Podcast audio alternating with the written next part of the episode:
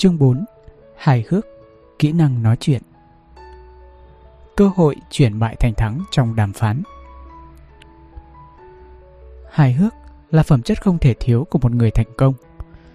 Trong khi đàm phán, biết kể chuyện cười, khéo léo dùng ngôn ngữ hài hước có thể giải tỏa được không khí căng thẳng, xóa bỏ ranh giới giữa đôi bên, kéo gần khoảng cách tình cảm, xây dựng mối quan hệ tin tưởng lẫn nhau và có lúc còn xoay chuyển được tình thế. Một Quân tử hùng biện, hài hước hỗ trợ. Một cao thủ đàm phán thường sử dụng thành thục kỹ năng đàm phán, từ sách lược, phương pháp đến sức mạnh cá nhân để chiếm ưu thế trong một cuộc đàm thoại. Nhưng khi đôi bên đang thảo luận vô cùng gay gắt thì nhất định phải có sự hài hước. Bởi sự hài hước hỗ trợ bạn mới có thể dễ giành được thắng lợi tuyệt đối trong đàm phán.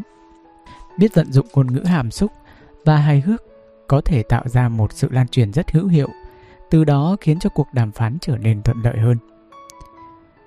Bởi vậy, người đàm phán phải học cách vận dụng sự hài hước để biểu đạt cảm nhận và quan điểm của bản thân, chứ không phải là chỉ biết dùng lời lẽ khô khan, cứng nhắc để chỉ trích đối phương. Nếu vận dụng tốt kỹ năng ngôn ngữ trong đàm phán thì có thể sẽ đạt được hiệu quả đàm phán như kỳ vọng. Có một giáo đồ hỏi Đức cha còn có thể hút thuốc trong lúc cầu nguyện không? Lời thỉnh cầu của anh ta bị Đức cha chỉ trích nặng nề.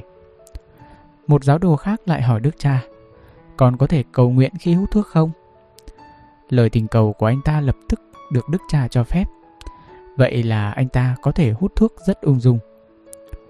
Mục đích của hai giáo đồ này là hoàn toàn giống nhau, chỉ có cách thể hiện bằng từ ngữ là khác nhau và kết quả là cũng khác nhau. Từ đó có thể thấy kỹ năng biểu đạt tốt nhất mới đạt được hiệu quả đàm phán như kỳ vọng. Còn khi bạn là khách hàng, đàm phán với người bán hàng, bạn có biết sử dụng kỹ năng đàm phán không? Chúng ta hãy cùng xem câu chuyện cười dưới đây. Có một người phụ nữ ăn mặc rất sang trọng, dắt một con chó lên xe buýt. Bà hỏi người bán vé, tôi có thể mua vé cho con chó này để nó có được một chỗ ngồi như người không? Nhân viên bán vé nói, được, nhưng cũng phải như người, đứng lên bằng hai chân. Nhân viên bán vé không phủ định câu hỏi của khách hàng, mà là đưa ra điều kiện đi kèm. Giống như người, đứng trên đất bằng hai chân. Từ đó có thể hạn chế và thuyết phục đối phương. Một gia đình không có sự hài hước thì giống như cái nhà trọ. Còn ngôn ngữ không có sự hài hước thì chẳng khác nào một bản hợp đồng khô khan nhàm chán. Trong cuộc đàm phán, nếu biết cách vận dụng sức mạnh của hài hước một cách hợp lý thì sẽ dễ dàng đạt được thành công. Hài hước không những phản ánh cá tính của một người mà còn có thể thể hiện tài trí thông minh của người đó.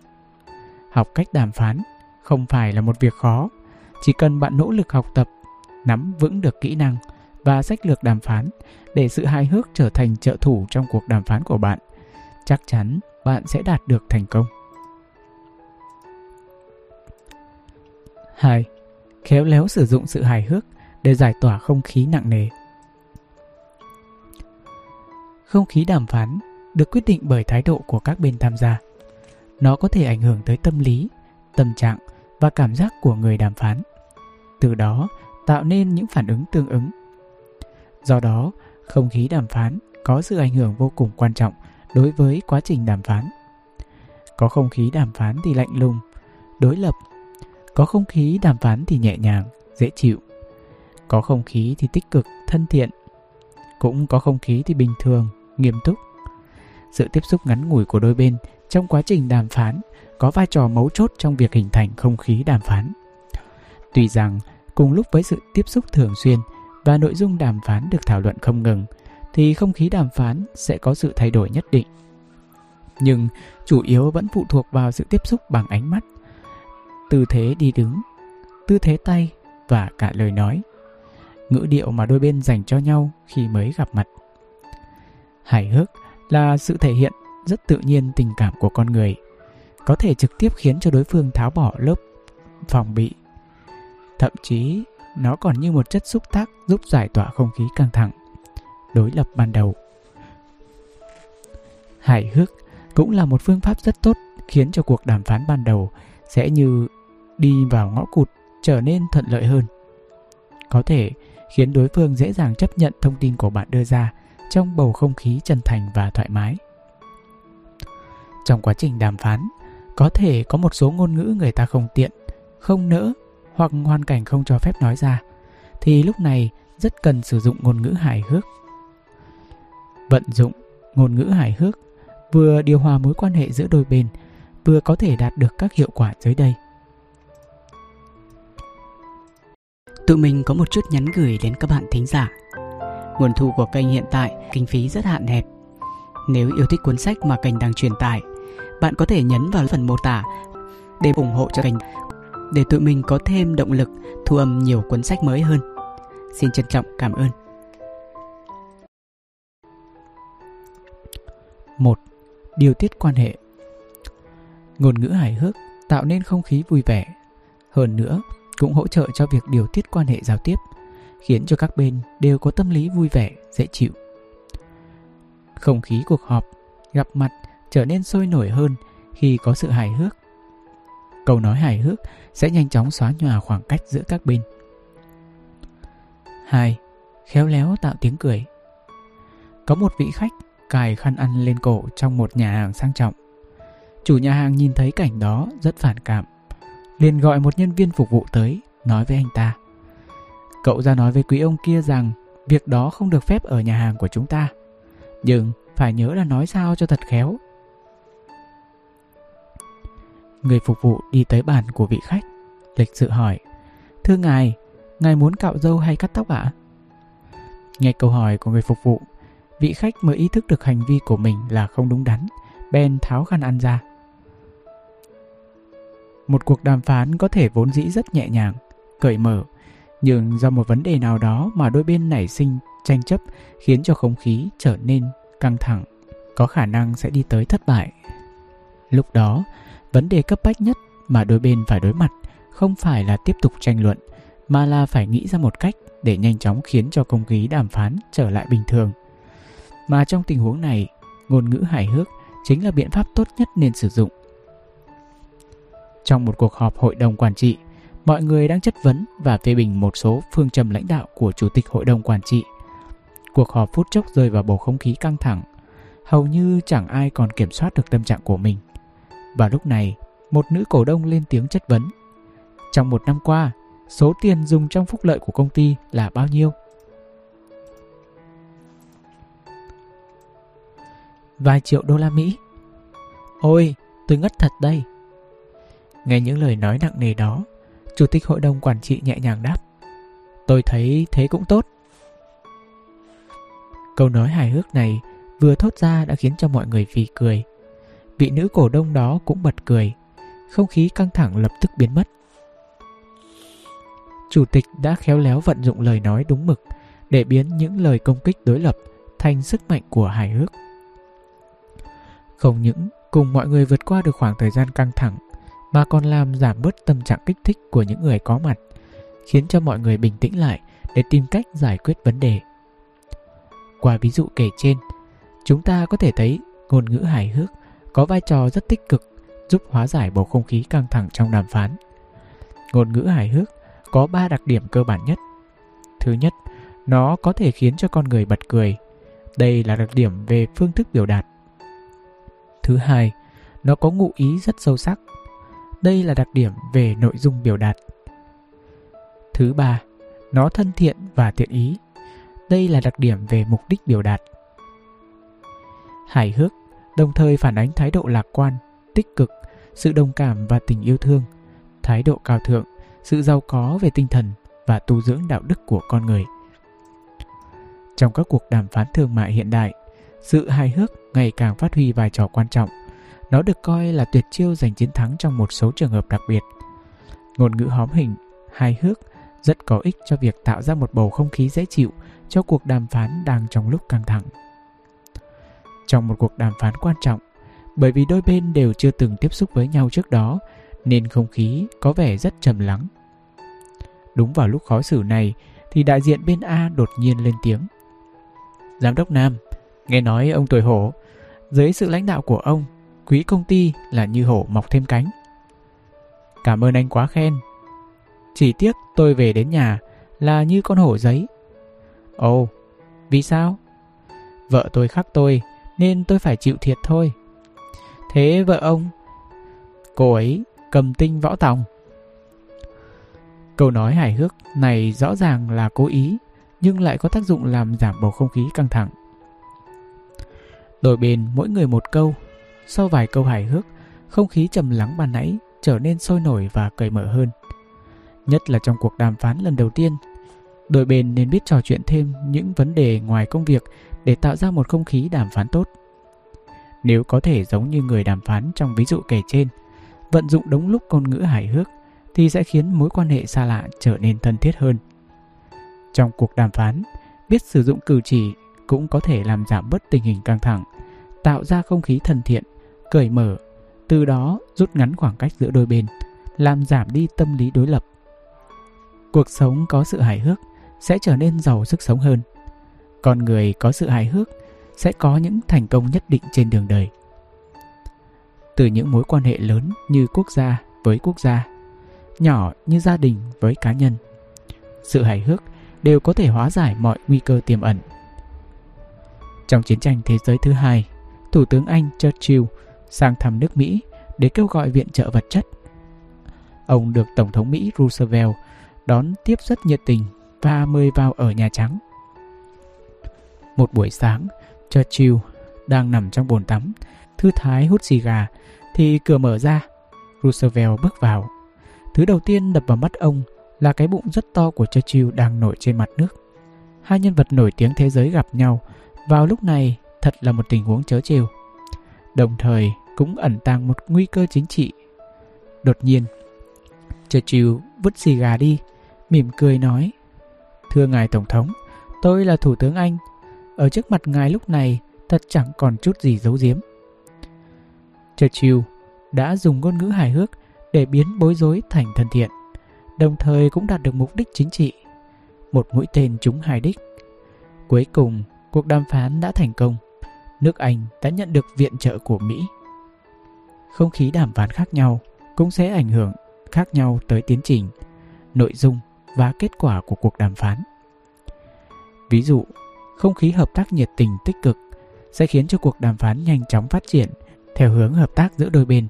Còn một cuộc đàm phán lạnh lùng, đối lập thì căng thẳng cũng thường phát triển theo hướng thất bại, rất khó giải quyết được vấn đề. Trong mọi tình huống thông thường, ai cũng hy vọng có một không khí đàm phán cởi mở để có thể giải quyết vấn đề của đôi bên một cách thuận lợi. Bởi vậy, khi cuộc đàm phán bắt đầu, một nhiệm vụ quan trọng của người tham gia đàm phán là biến tiêu cực thành tích cực, tạo ra không khí hòa hợp, thân thiện, cởi mở. Trong đàm phán, dùng ngôn ngữ hài hước để tạo ra không khí tích cực là phương pháp xử lý tốt nhất. Bạn có thể vận dụng ngôn ngữ hài hước, uyển chuyển để giải thích cho đối phương.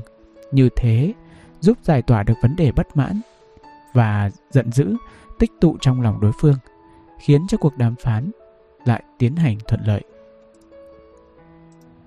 3. Hài hước khiến đối phương thay đổi. Sự hài hước thể hiện tố chất riêng của mỗi người. Hài hước không chỉ là lời nói đùa thông thường, cũng không phải là buổi diễn kịch. Trên thực tế, hài hước phản ánh sự nhạy bén, thông minh, cơ trí, thân thiện và hài hòa. Có thể khiến cho đối phương thay đổi tâm trạng từ những tiếng cười. Bởi vậy, hài hước được coi là một loại năng lực. Công ty sản xuất giày nọ đang triển khai hoạt động tiếp thị giày hàng hiệu trong một siêu thị. Trong quá trình đàm phán, công ty giày ra sức thổi phồng chất lượng sản phẩm của họ. Giám đốc, ngài yên tâm quyết định đi. Chất lượng giày của chúng tôi không có gì phải bàn. Tuổi thọ của mỗi đôi giày dài ngang với tuổi thọ của ngài. Vị giám đốc xem xét mẫu, mỉm cười nói. Hôm qua tôi vừa đi kiểm tra sức khỏe, chẳng có bệnh tật gì cả. Tôi không tin là mình chết sớm. Trong cuộc đàm phán này, vị giám đốc đã khéo léo mượn cảm hứng từ câu khen ngợi sản phẩm giày của công ty – sử dụng cách nói hài hước để đưa ra suy nghĩ của mình về chất lượng giày. Không những thể hiện được trí tuệ của mình mà còn khiến cho công ty giày khó lòng biện hộ.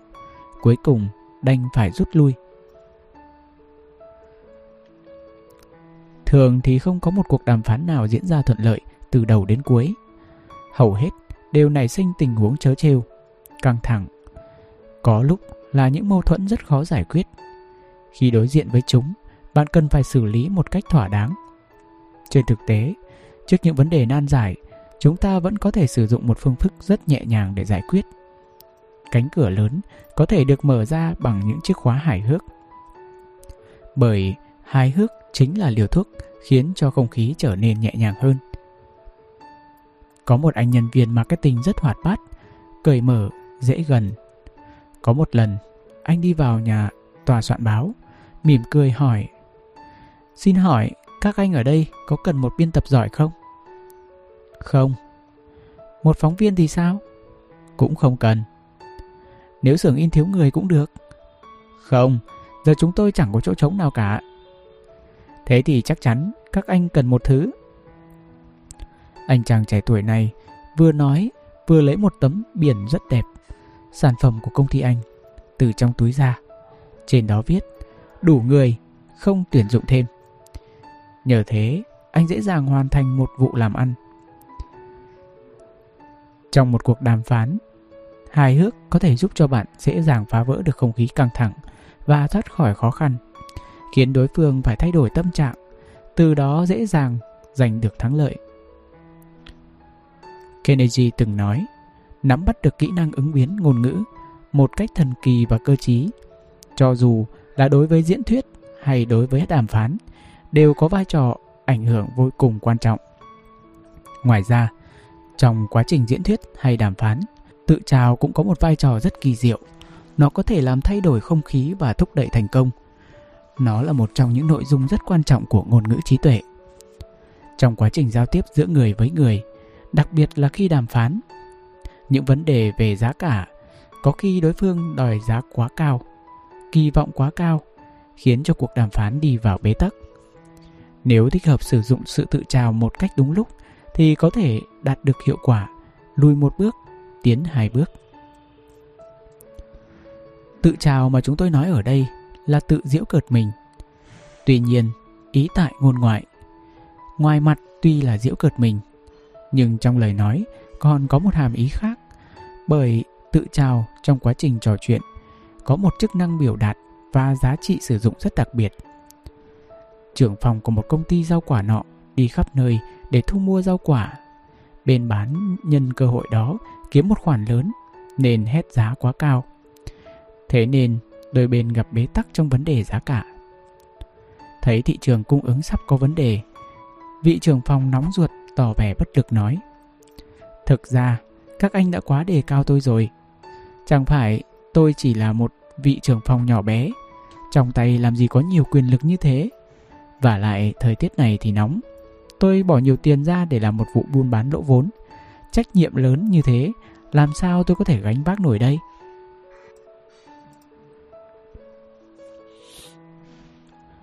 Qua ngôn ngữ tự trào của ông, không những khiến cho người nói phải nản lòng, hơn nữa còn khiến cho đối phương đồng cảm với nỗi khổ của ông. Cuối cùng, phải thỏa hiệp và giảm bớt giá thành. Từ cổ chí kim, hài hước được người ta coi là nghệ thuật ngôn ngữ mà chỉ có người thông minh mới hiểu được. Còn tự trào là cảnh giới tối cao của hài hước. Từ đó có thể thấy, người biết tự trào phải là kẻ thông minh trong số những người thông minh, là cao thủ trong số các cao thủ. Tự trào là nghệ thuật mà người thiếu tự tin không dám sử dụng, bởi vì bạn phải tự mắng mình. Hay nói cách khác là mang những sai sót, khuyết điểm, thậm chí là khiếm khuyết về thể chất của mình để đùa vui việc không giấu giếm khiếm khuyết của bản thân, hơn nữa còn phóng đại, khoa trương, mổ xẻ nó, sau đó khéo léo giễu cợt khiến mọi người vui vẻ. Nếu không phải là người độ lượng, lạc quan thì không thể nào làm được.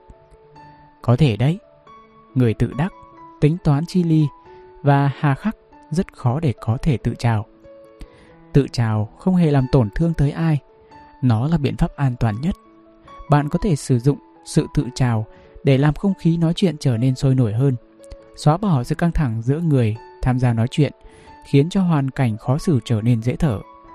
Đồng thời, giữ được thể diện cho bản thân. Mặt khác, ở nơi công cộng, bạn dễ dàng giành được sự quý mến của mọi người. Hài hước là chất bôi trơn trong cuộc sống.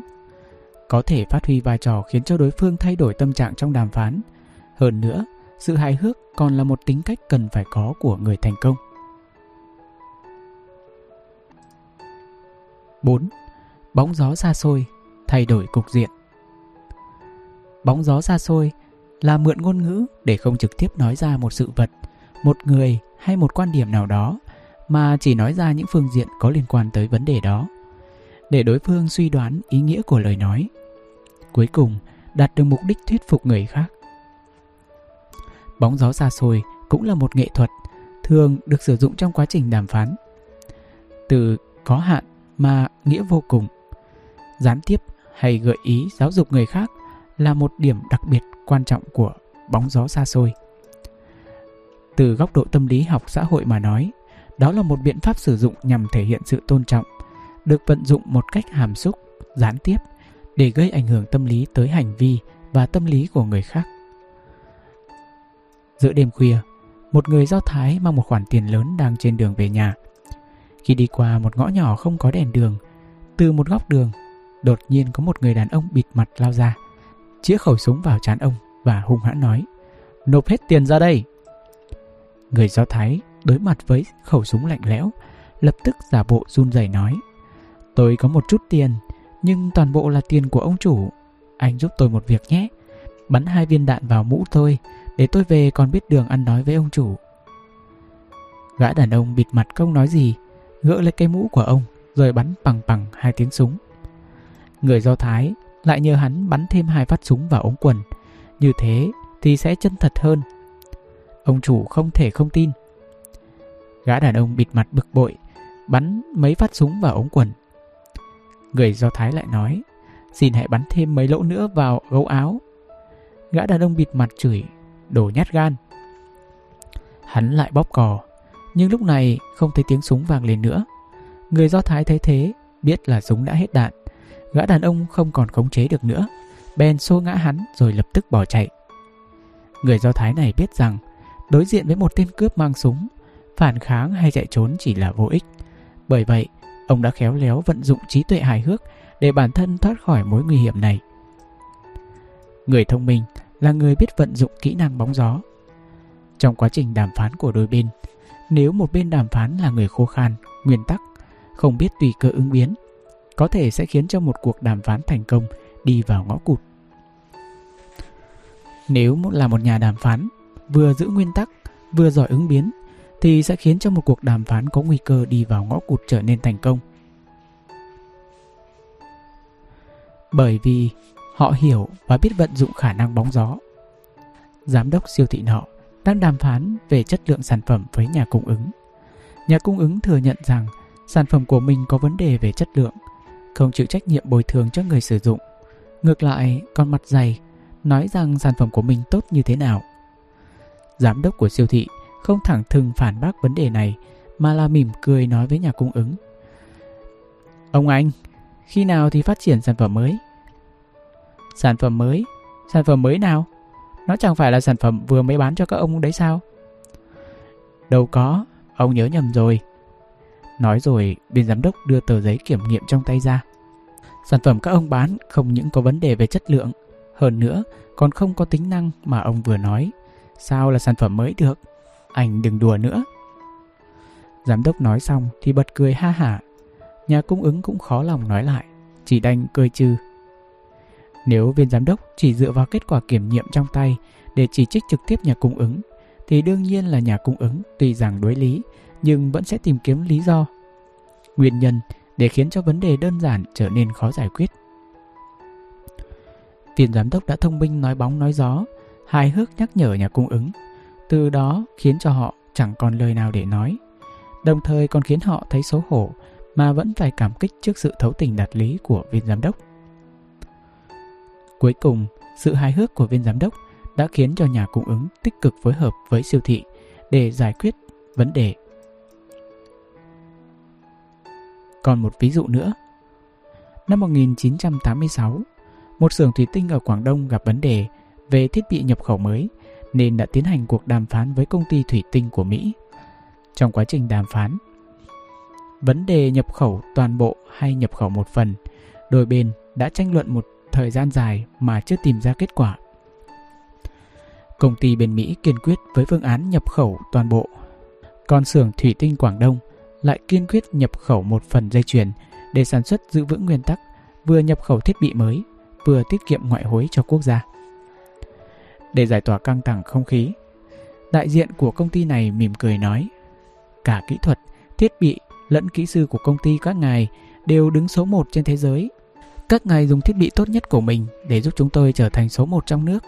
Điều này không những có lợi cho chúng tôi mà còn có lợi cho các ngài.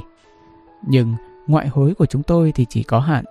Các thiết bị trong nước đã có thì không cần phải nhập khẩu nữa. Hiện nay, các quốc gia khác cũng chuẩn bị đầu tư cho các công xưởng ở miền Bắc nước tôi. Nếu các ngài không nhanh chóng hợp tác với chúng tôi thì chắc chắn ngài sẽ mất đi một thị trường lớn ở Trung Quốc. Người khác sẽ cười vào công ty các ngài là vô dụng. Chỉ có mấy câu nói ấy đã tạo ra một hiệu ứng rất kỳ diệu, khiến nút thắt bị gỡ bỏ. Sau đó, đôi bên nhanh chóng đi đến thỏa thuận. Đó là cục diện xuất hiện trong các cuộc đàm phán. Đối thủ ngay từ đầu đã chiếm thế thượng phong, hoàn toàn không chấp nhận mọi yêu cầu của bạn, chỉ dùng những câu đại loại như các anh mau trả lời chúng tôi để ép bạn lập tức trả lời câu hỏi không dễ trả lời. Mà lúc này, nếu bạn không trả lời hoặc ậm ừ cho qua thì họ sẽ chỉ trích bạn không có thành ý. Đối với loại tình huống này, chúng ta nên làm thế nào? Tốt nhất là kịp thời đưa ra câu trả lời, nhưng không nên dễ dàng chấp nhận nội dung mà đối phương đưa ra. Nếu không, bạn sẽ rơi vào cái bẫy của họ. Lúc này, bạn có thể tránh đi thẳng vào vấn đề của đối phương. Khi trả lời, tuy rằng nên cố gắng thay đổi tiêu điểm, nhưng không được nói năng tùy tiện. Nếu không, đối phương sẽ cho rằng bạn coi thường và sẽ nổi giận với bạn. Lúc này, bạn có thể nói trước rằng Tôi không biết câu trả lời này có thể trả lời trực tiếp câu hỏi của ngài không? Sau đó bạn có thể nói ra những vấn đề không quan trọng lắm xung quanh phạm vi câu hỏi của đối phương. Tránh xung đột trực diện để nắm lại quyền chủ động trong đàm phán. Ngoài ra, vào lúc này, bạn còn phải tỏ ra vô cùng thành khẩn, khiến đối phương sẵn lòng đi theo ý mà bạn nói, từ đó giúp cuộc đàm phán có khả năng tiếp tục. Khi đối phương tỏ ra không thể chấp nhận được vấn đề đó, bạn phải cố gắng chuyển sự chú ý của đối phương từ vấn đề nhạy cảm sang vấn đề của mình. Hơn nữa, tốt nhất là một vấn đề cũng quan trọng tương tự trong nhận thức của đối phương. Bạn có thể nói với đối phương là vấn đề mà anh nói đúng là rất quan trọng, nhưng còn một vấn đề nữa, thực ra cũng quan trọng không kém. Tôi nghĩ anh cũng vậy. Sau đó, bạn sẽ nói rõ vấn đề mà mình cần nói cho họ biết. Hơn nữa, phải cố gắng để đối phương cho rằng vấn đề này cũng có tầm quan trọng tương đương, thậm chí là cao hơn.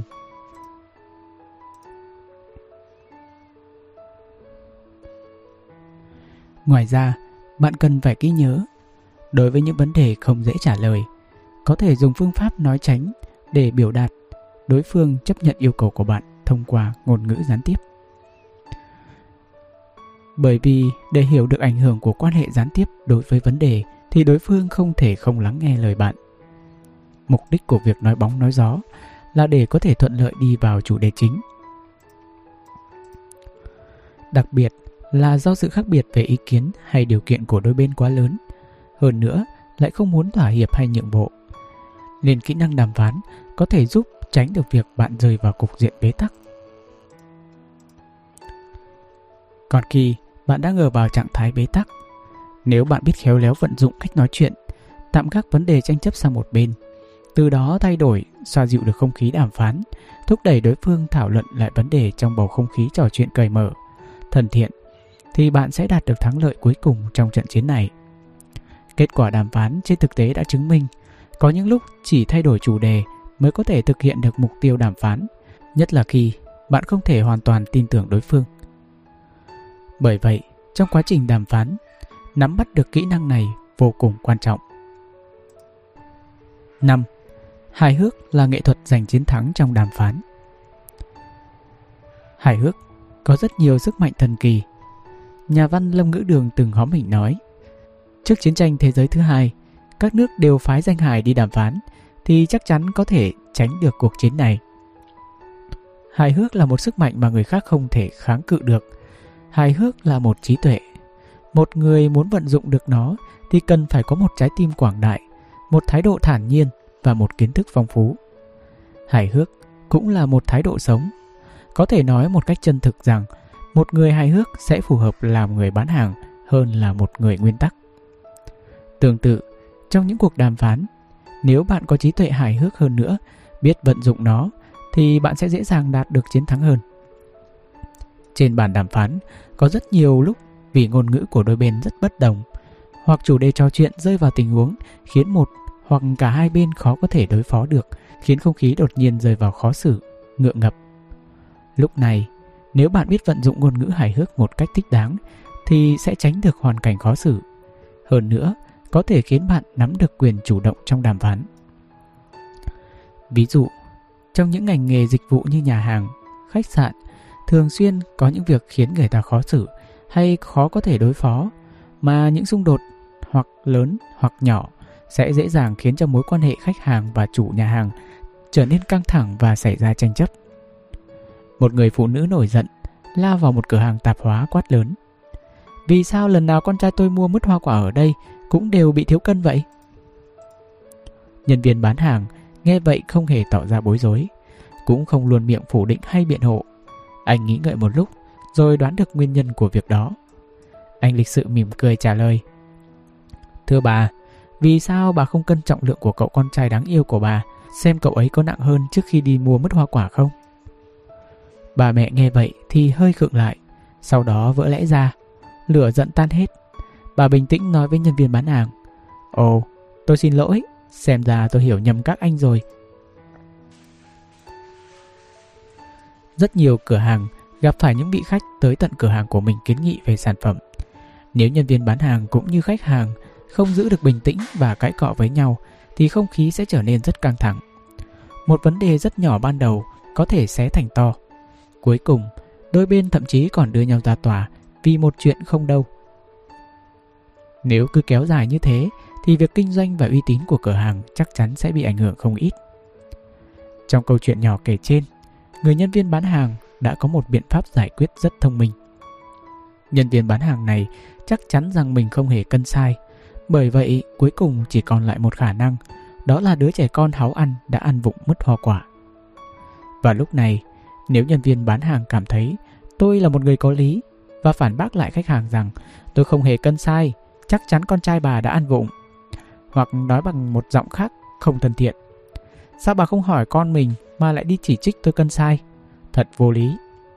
Thì chắc chắn sẽ khiến cho vị khách này không những không bớt giận mà còn gây ra một cuộc tranh luận lớn hơn. Bởi vậy, khi xử lý những vấn đề phiền phức tương tự, nhân viên bán hàng nên dùng ngữ khí hài hước, uyển chuyển để lịch sự chỉ ra vấn đề mà đối phương đã bỏ qua. Như thế, không chỉ bảo vệ được khách hàng danh dự của cửa hàng, mà đồng thời còn giữ được thể diện cho khách hàng, tránh một cuộc tranh cãi vô nghĩa và giữ khách cho cửa hàng của mình. Đương nhiên, trong thực tế cuộc sống không phải mọi vấn đề đều đơn giản như vậy. Đều có thể dễ dàng giải quyết bằng sự hài hước, nhưng vận dụng sự hài hước một cách thích hợp, ít nhất có thể giải tỏa được những hoàn cảnh khó xử, khiến đôi bên giải quyết được vấn đề khi không khí đã được xoa dịu. Mục đích của đàm phán là để đôi bên hợp tác với nhau và thông qua sự hợp tác đáp ứng được nhu cầu của nhau. Do vậy, trong quá trình đàm phán, bạn không nhất thiết phải bám lấy một chi tiết nhỏ mà nên để ý đến toàn cục, giải quyết một sự việc một cách độ lượng và có sách lược. Còn khi đàm phán rơi vào không khí căng thẳng, bế tắc, đôi bên nên tích cực áp dụng biện pháp để hóa giải. Trong số các phương pháp để hóa giải sự căng thẳng khó xử, hài hước chính là lựa chọn tốt nhất. Có một người tới một công ty xin việc. Giám đốc công ty này nói Xin lỗi, danh sách ứng tuyển đã đủ. Những người muốn tới công ty tôi làm việc quá nhiều. Tôi còn chẳng ghi được hết tên cơ. Người này nghe thế thế không hề nản chí bỏ về, mà ngay lập tức ra vẻ hào hứng vui vẻ nói Tuyệt quá, tuyệt quá. Ông bận như thế thì chứng tỏ quý công ty còn cần người. Vậy ông hãy để tôi làm nhân viên ghi đăng ký cho. Thế là người này được tuyển dụng. Trong quá trình đàm phán này, không những phải cân nhắc ngôn ngữ của bản thân, mà còn phải cân nhắc kỹ càng ngữ khí của đối thủ để tìm được những tiếng nói chung, sẵn sàng tấn công đối phương bất cứ lúc nào, từ đó đạt được mục đích của mình. Một vị tỷ phú mời một họa sĩ người Do Thái tới vẽ tranh chân dung cho mình. Nhưng khi họa sĩ người Do Thái này tỉ mỉ vẽ xong tranh chân dung cho ông ta, thì ông ta đã từ chối trả khoản tiền 5.000 đô la như đã hứa, với lý do người ông vẽ không phải tôi. Không lâu sau, họa sĩ người Do Thái mang bức tranh chân dung này đi triển lãm, đề tên là tên cướp. Tỷ phú biết chuyện thì vô cùng phẫn nộ, gọi điện thoại cho họa sĩ. Chuyện này có liên quan gì tới ông đâu? Người Do Thái bình tĩnh nói trong điện thoại. Chẳng phải ông nói người trong bức tranh không phải là ông còn gì? Cuối cùng, vị tỷ phú này không thể không mua bức tranh đó và đổi tên thành nhà từ thiện. Một hôm, một nhà văn người Mỹ đến tạp chí nọ lĩnh tiền nhuận bút. Bài viết của ông đã được đăng. Tiền nhuận bút đáng lẽ phải trả từ sớm rồi mới phải. Nhưng khi ông yêu cầu được lĩnh tiền thì người ở tòa soạn lại nói Thật xin lỗi ngài, chi phiếu đã chi ra nhưng giám đốc vẫn chưa ký, bởi vậy không lĩnh được tiền. Khoản tiền phải thanh toán từ lâu mà sao ông ta không ký? Nhà văn có vẻ hơi bực. Bởi vì ông ấy bị thương ở chân đang nằm trên giường. Ồ, tôi hy vọng chân ông ấy sớm lành lại. Bởi vì tôi muốn xem ông ấy dùng chân nào để ký tên. Lời nói hài hước của nhà văn này chỉ đến đó mà thôi. Chắc chắn tòa soạn báo đó sẽ không dám nợ tiền nhuận bút lâu hơn nữa. Trong cuộc đàm phán, có nhiều lúc thực ra chỉ cần bạn hài hước một cách đúng lúc là có thể phá vỡ được sự căng thẳng và khiến cuộc đàm phán hồi sinh, đạt được thành công. Từ đó có thể thấy, hài hước chiếm một vị trí không thể thiếu trong đàm phán. Nếu bạn biết vận dụng nó một cách khéo léo, bạn có thể chuyển bại thành thắng.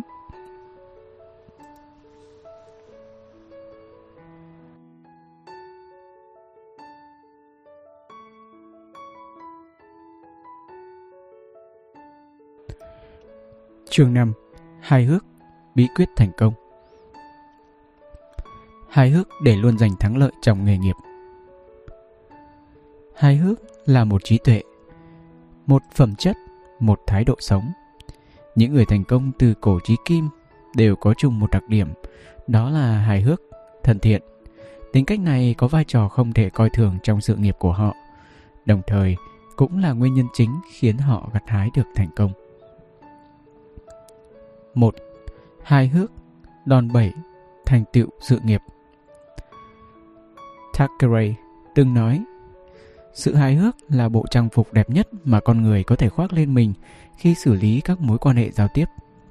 Trên thực tế, hài hước là biểu hiện tự nhiên nhất của tình cảm con người. Không những là một loại dầu bôi trơn tru các mối quan hệ giao tiếp, mà còn khiến cho bạn dễ dàng xử sự hơn. Hơn nữa, Hài hước cũng là một biểu hiện của sự tự tin, phản ánh tố chất khéo léo xử lý quan hệ giao tiếp của mỗi người. Cho dù hoàn cảnh vô cùng nghiêm túc, căng thẳng, cũng vẫn có thể tạo ra sự hài hước.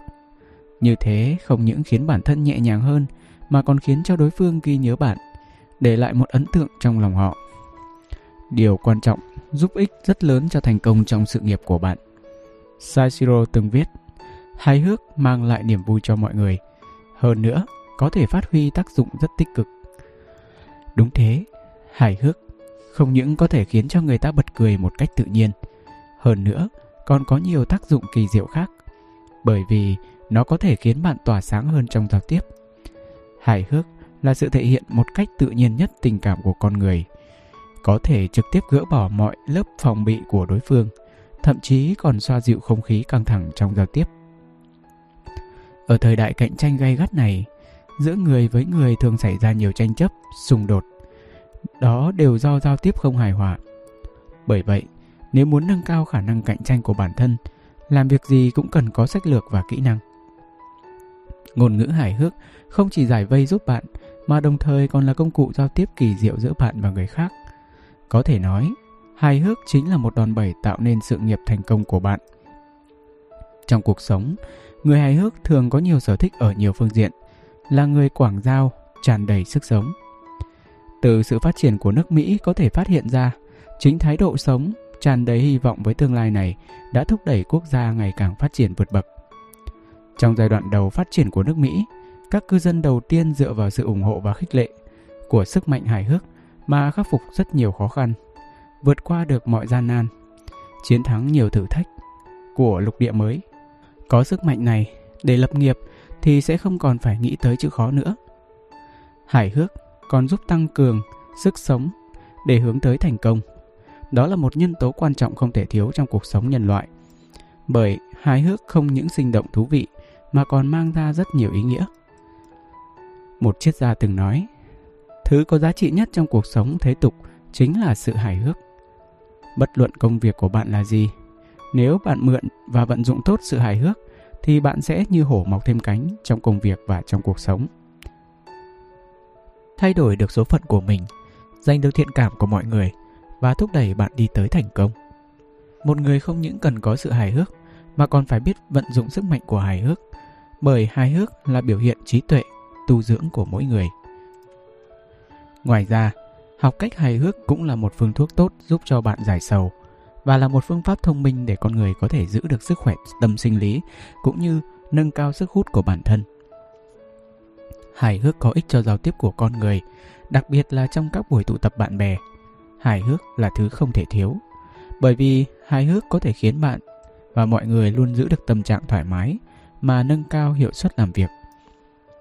Hơn nữa, hài hước sẽ khiến cho con người trở nên thu hút hơn, giúp các mối quan hệ giao tiếp trở nên hài hòa hóa giải mâu thuẫn nội bộ.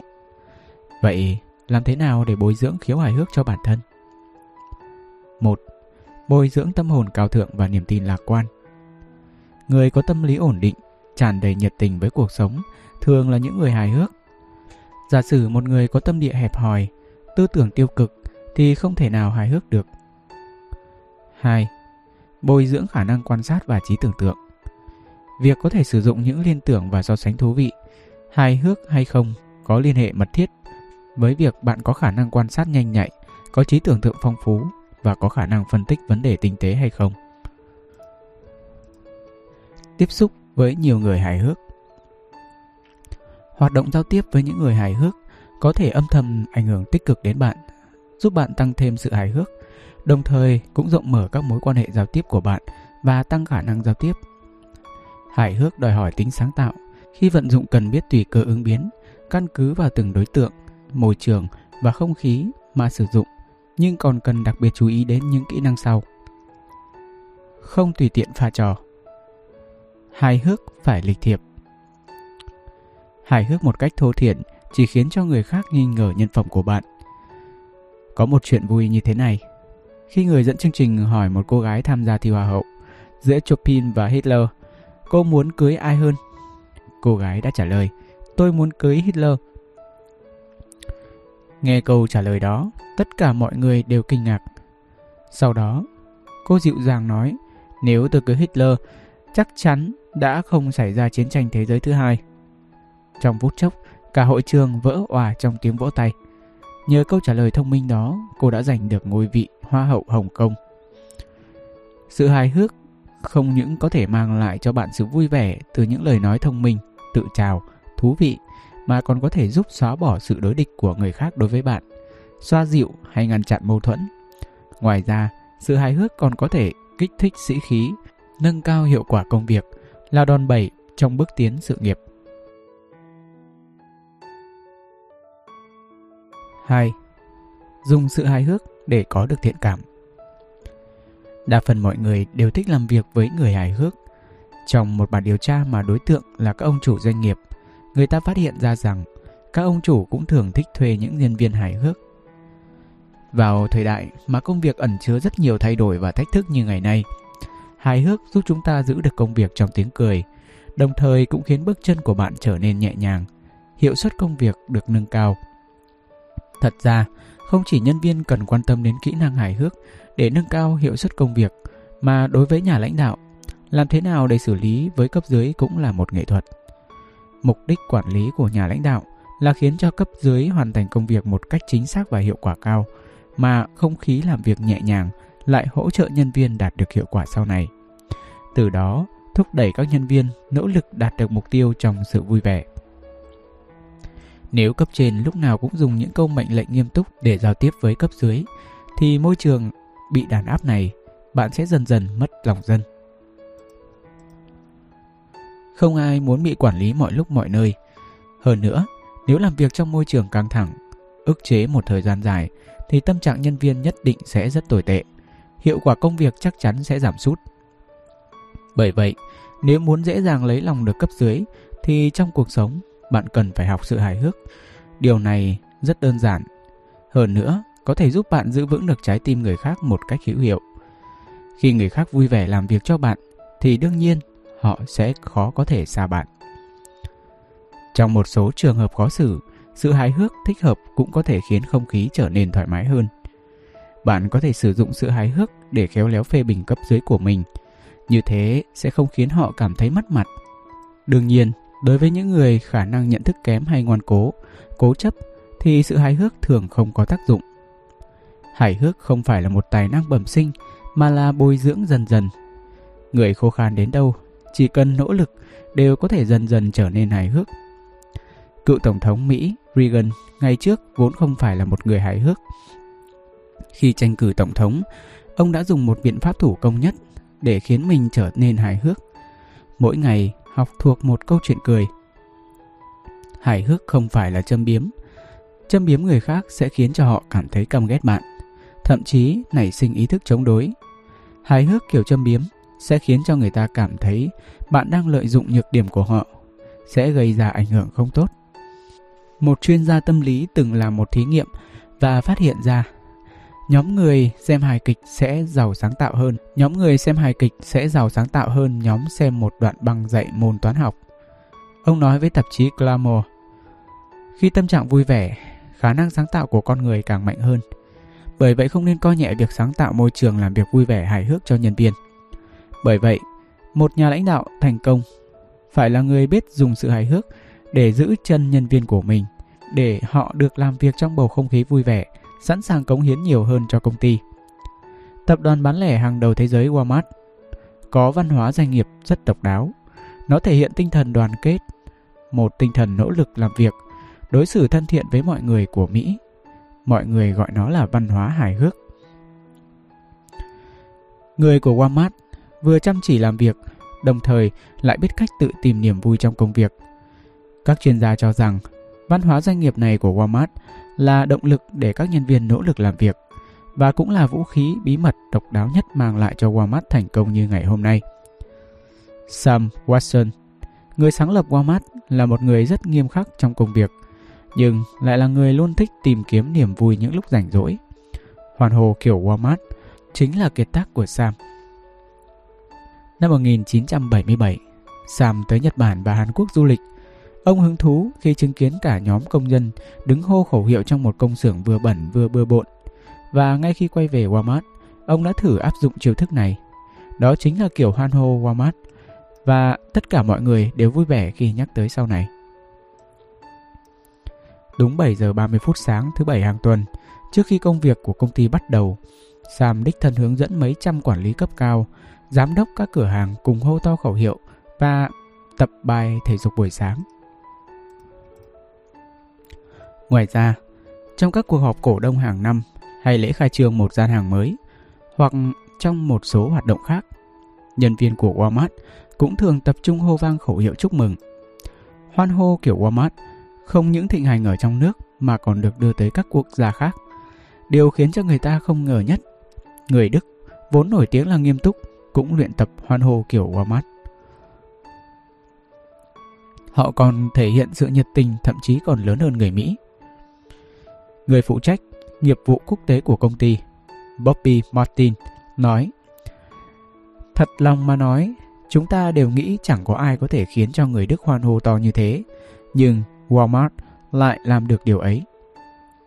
Walmart rất chú trọng việc tạo ra cho các nhân viên một môi trường làm việc vui vẻ, thoải mái bởi vì chỉ trong môi trường đó, các nhân viên mới có thể phát huy được trí thông minh, nhiệt huyết và tài năng của mình. Cuộc thi ăn bánh quy mô lớn tổ chức mỗi năm một lần chính là một trong những sáng kiến hài hước của nhân viên Walmart. Năm 1985, trợ lý giám đốc của một chi nhánh tại Walmart ở Alabama đã gây ra sai sót trong khi đặt hàng, đặt một số bánh nhiều gấp 4-5 lần bình thường. Hơn nữa, loại bánh này cũng không thể bảo quản lâu. Người trợ lý này vô cùng lo lắng. Cuối cùng, ông nhanh trí nghĩ ra một cuộc thi ăn bánh để cứu vãn tình hình. Không ngờ, phản ứng của mọi người lại tốt ngoài dự đoán. Bây giờ, cuộc thi ăn bánh đã trở thành một sự kiện lớn vào mùa thu mỗi năm, bởi vì hoạt động này đã mang lại cho công ty doanh thu lên tới 6 triệu đô la Mỹ. Thứ bảy, tuần thứ hai của tháng 10 mỗi năm, cuộc thi này sẽ được tổ chức tại chi nhánh. Không những người tham gia đông như kiến, mà còn có cả các phóng viên và các đài truyền hình tới tham dự. Sam và các lãnh đạo cao cấp của Walmart đều rất hài hước, chỉ cần có thể khiến cho mọi người vui vẻ thì họ sẵn sàng làm. Ví dụ năm 1984, Sam và một vị lãnh đạo cao cấp, đó là Grant, đánh cược với nhau. Lợi nhuận trước thuế của năm đó sẽ không vượt quá 8% doanh số kinh doanh. Nhưng kết quả cuối cùng lại cao hơn dự tính. Vì việc này mà Sam phải mặc bộ đồ rất kỳ dị và khiêu vũ trên phố Wall. Hơn nữa, còn bị phóng viên chụp ảnh đưa lên báo. Còn đặc biệt chú thích rằng đó là chủ tịch hội đồng quản trị của Walmart. Hay một ví dụ khác, năm 1987, trong cuộc họp thường lệ vào thứ Bảy, Phó Chủ tịch của Hội đồng Quản trị đã đánh cược rằng doanh số bán hàng tháng 12 năm đó sẽ vượt quá 1,3 tỷ đô la Mỹ. Kết quả là ông thua. Thế là ông phải mặc một cái quần màu hồng, đội mái tóc giả màu vàng, cưỡi con ngựa màu trắng đi diễu phố. Còn có một lần khác, các nhân viên của câu lạc bộ, Sam, nói với CEO đó rằng họ muốn tặng ông một chiếc áo khoác bằng da lợn. Thế là sau một cuộc cạnh tranh về doanh số bán hàng, họ đã tặng cho ông một con lợn sống. Ý là tặng cả da và thịt. Ở Walmart, các nhân viên quản lý cấp cao bị trêu chọc là việc rất thường gặp. Sam cho rằng đó cũng là một phần trong văn hóa công ty. Nó khiến cho công ty đoàn kết hơn từ trên xuống dưới. Việc giao tiếp giữa cấp trên và cấp dưới cũng trở nên dễ dàng hơn. Dựa vào sự hài hước, nhẹ nhàng để tạo ra lợi ích, môi trường làm việc vui vẻ, thoải mái, hòng xoa dịu công việc của nhân viên, tăng thêm hứng thú làm việc cho họ, nâng cao hiệu suất công việc, đó đều là triết lý kinh doanh của Walmart. Cho dù là một cuộc họp có tính chất nghiêm túc thì ở Walmart cũng thường tiến hành trong bầu không khí rất thoải mái. Ví dụ, cuộc họp sáng thứ bảy hàng tuần của Walmart không hoàn toàn là các chủ đề nghiêm túc. Có lúc còn mời một số nhân viên ở các cửa hàng làm khách mời đặc biệt. Ví dụ, những người nổi tiếng trên thương trường, CEO của một công ty khác cũng có khi là ông chủ doanh nghiệp nhỏ ở quê có mối quan hệ công việc với công ty. Có lúc lại là một ngôi sao NBA và một ca sĩ nhạc đồng quê. Có một ngôi sao hài kịch được mời tới mấy lần, lần nào cũng khiến cho những người tham gia cuộc họp cười nghiêng ngả. Thậm chí trong cuộc họp cổ đông mỗi năm một lần, công ty cũng thường mời các nghệ sĩ như ca sĩ diễn viên tới góp vui. Có lúc việc chính lại bị gác lại. Trong cuộc họp, mọi người cũng tập thể dục, hát hay đùa giỡn với nhau. Phong cách họp độc đáo này của Walmart không hề gây ảnh hưởng tới tiến trình cuộc họp. Ngược lại, nó còn khiến cho những người tham gia nói năng lưu loát hơn, từ đó đạt được mục đích trao đổi thông tin một cách hữu hiệu.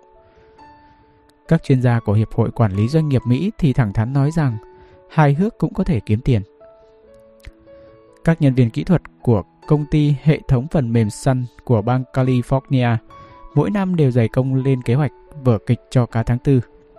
Có một lần, Tổng Giám đốc công ty Mark Cauty đi làm thì phát hiện ra rằng phòng làm việc của mình đã bị biến thành một sân golf thu nhỏ. Hơn nữa, còn chứa đầy những cái bẫy làm bằng cát. Những người quản lý của công ty không hề trừng phạt trò đùa này của nhân viên, ngược lại còn thưởng cho họ. Bởi vì họ cho rằng trò đùa hài hước này không những có thể khiến cho các nhân viên nỗ lực hợp tác trong công việc mà còn cổ vũ lòng nhiệt tình của họ.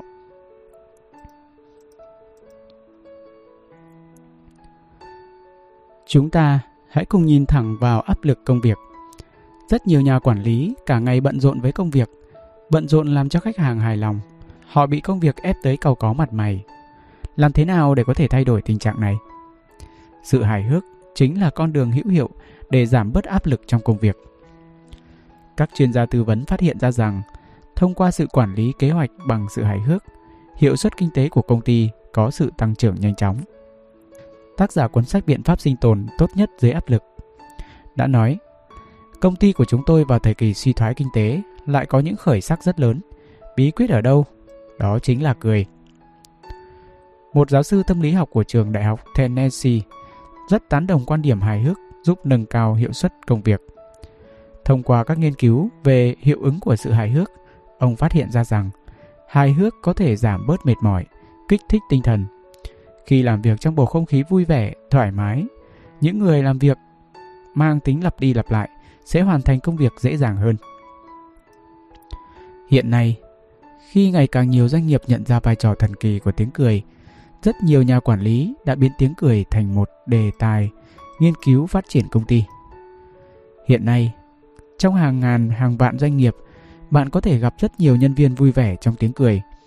Chính văn hóa doanh nghiệp coi trọng sự hài hước sẽ khiến họ hoàn thành công việc chứ không phải là quản lý thép. Lãnh đạo mang lại cho cấp dưới tiếng cười tự do, môi trường làm việc lành mạnh, còn khiến các nhân viên đoàn kết nhất trí, khiến toàn bộ hệ thống công ty trở thành một sợi dây có kết cấu hoàn chỉnh, vững chắc, sẵn sàng cùng nhau đối diện với khó khăn. 3. Dùng sự hài hước để đổi lấy thái độ thân thiện. Một nhân viên kinh doanh từng nói, hài hước chính là biểu hiện của sự thân thiện. Nhiều khi, tôi trò chuyện với khách hàng của mình, cho dù việc làm ăn đã thành công, nhưng chẳng bao giờ khách hàng nghĩ tôi là đang bàn chuyện làm ăn với họ, mà cảm thấy đang có thêm một người bạn mới. Hài hước có lẽ là một tính cách, nó cũng có mối quan hệ rất lớn với sự tu dưỡng của một người. Ví dụ như bản thân tôi thích Châu Tinh Trì, thích sự hài hước của anh ấy, cũng thích thái độ và phương pháp xử sự của anh ấy trên phim. Tóm lại, tôi cảm thấy đối xử với người khác phải chân thành. Với thái độ chân thành đó, sử dụng sự hài hước để xử lý mọi việc thì sẽ luôn luôn thành công.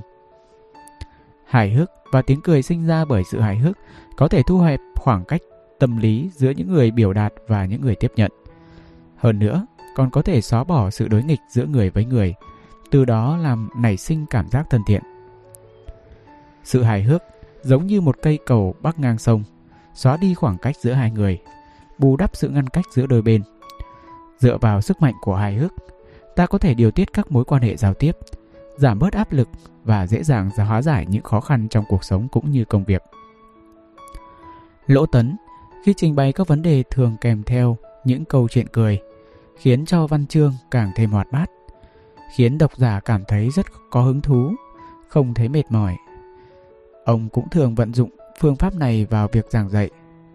Khi giảng về một cuốn sách, trong đó có một loại ngoa thú, người ta ăn vào sẽ nói dối. Ông bèn kể một câu chuyện hỏi đường rất sinh động. Ở Thượng Hải cũ, có người đi tới ngã tư thì hỏi đường. Bất ngờ, người thì bảo sang đông, người thì bảo sang nam, người lại bảo sang tây. Ba người trả lời ba hướng khác nhau. Đúng là khiến cho người ta dở khóc dở cười. Sau khi kể xong câu chuyện này, Lỗ Tấn hài hước nói, chắc là họ đều ăn phải ngoa thú. Vừa nói xong thì cả hội trường đều cười rộn rã. Ngoài mặt thì có vẻ như đó là một câu chuyện rất bình thường. Nhưng ở đây, Lỗ Tấn đã sử dụng hình ảnh hoa thú để chỉ trích và phê phán hiện tượng xã hội của Trung Quốc thời bấy giờ. Cuộc bầu cử Tổng thống Mỹ năm 1996 là cuộc tranh đấu giữa đầu của Đảng Cộng Hòa và Clinton của Đảng Dân Chủ. Dove là một nghị sĩ giàu kinh nghiệm. Khi cuộc bầu cử đang vô cùng gấp rút, điều tra dân Ý cho thấy ông thua kém đối thủ rất nhiều. Lúc này, Dope quyết tâm giành chiến thắng trước đối thủ. Ông từ chức nghị trưởng, chuẩn bị tác chiến. Nhưng tình thế thực sự quá bất lợi.